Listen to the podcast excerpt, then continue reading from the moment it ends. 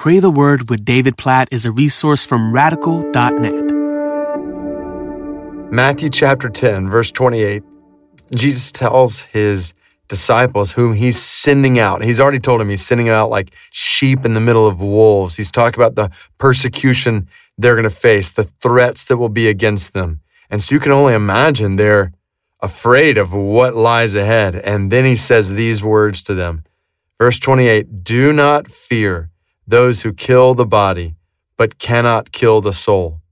Rather, fear him who can destroy both soul and body in hell. Huh. So in the face of fear, this is what Jesus says to these disciples. He knows they will be tempted to fear man and what men can do to them. And Jesus says, man is not who you need to be afraid of. You need to be afraid of God. He is your ultimate judge, and he's the one who holds your eternity in his hand. Men don't hold your eternity in their hands. God is the one who holds eternity in his hand.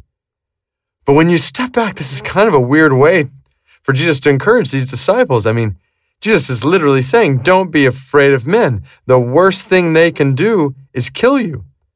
Don't be afraid of those who can just kill the body. That's the worst thing that can happen to you, is that you could die. People say, well, if I go to this place to share the gospel, I could be killed. And Jesus is saying, that's all? Don't be afraid. All they can do is kill you. I mean, does that really sound comforting to us?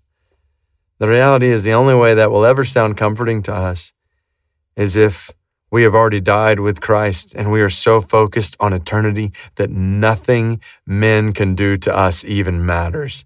You know, it was said of saints of old that they feared man so little because they feared God so much. So may that be true of us. May we fear God alone and not fear men.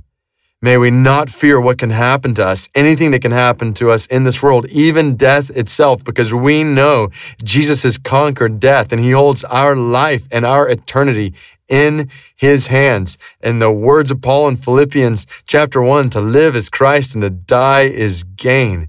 So God, help us to live with that kind of confidence. Help us not to fear anything, anything, even death. Lord, help us to live with total confidence in you, in your power.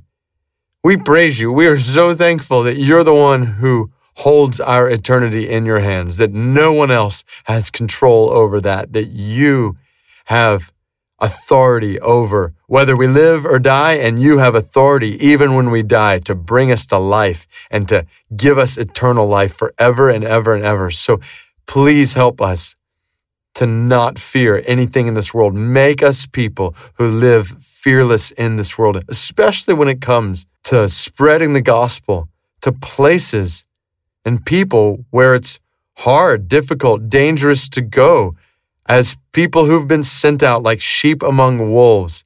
As you've told us in your word here in Matthew chapter ten, that when we share the gospel, we will experience persecution, that it will not be easy for us. God, please help us not to shrink back in fear. Help us to step forward in faith, with faith in you and fear of you that causes us to do whatever you want us to do, to go wherever you want us to go, to say whatever you call us to say. God, help us to live fearless lives of faith in you. In Jesus' name we pray. Amen.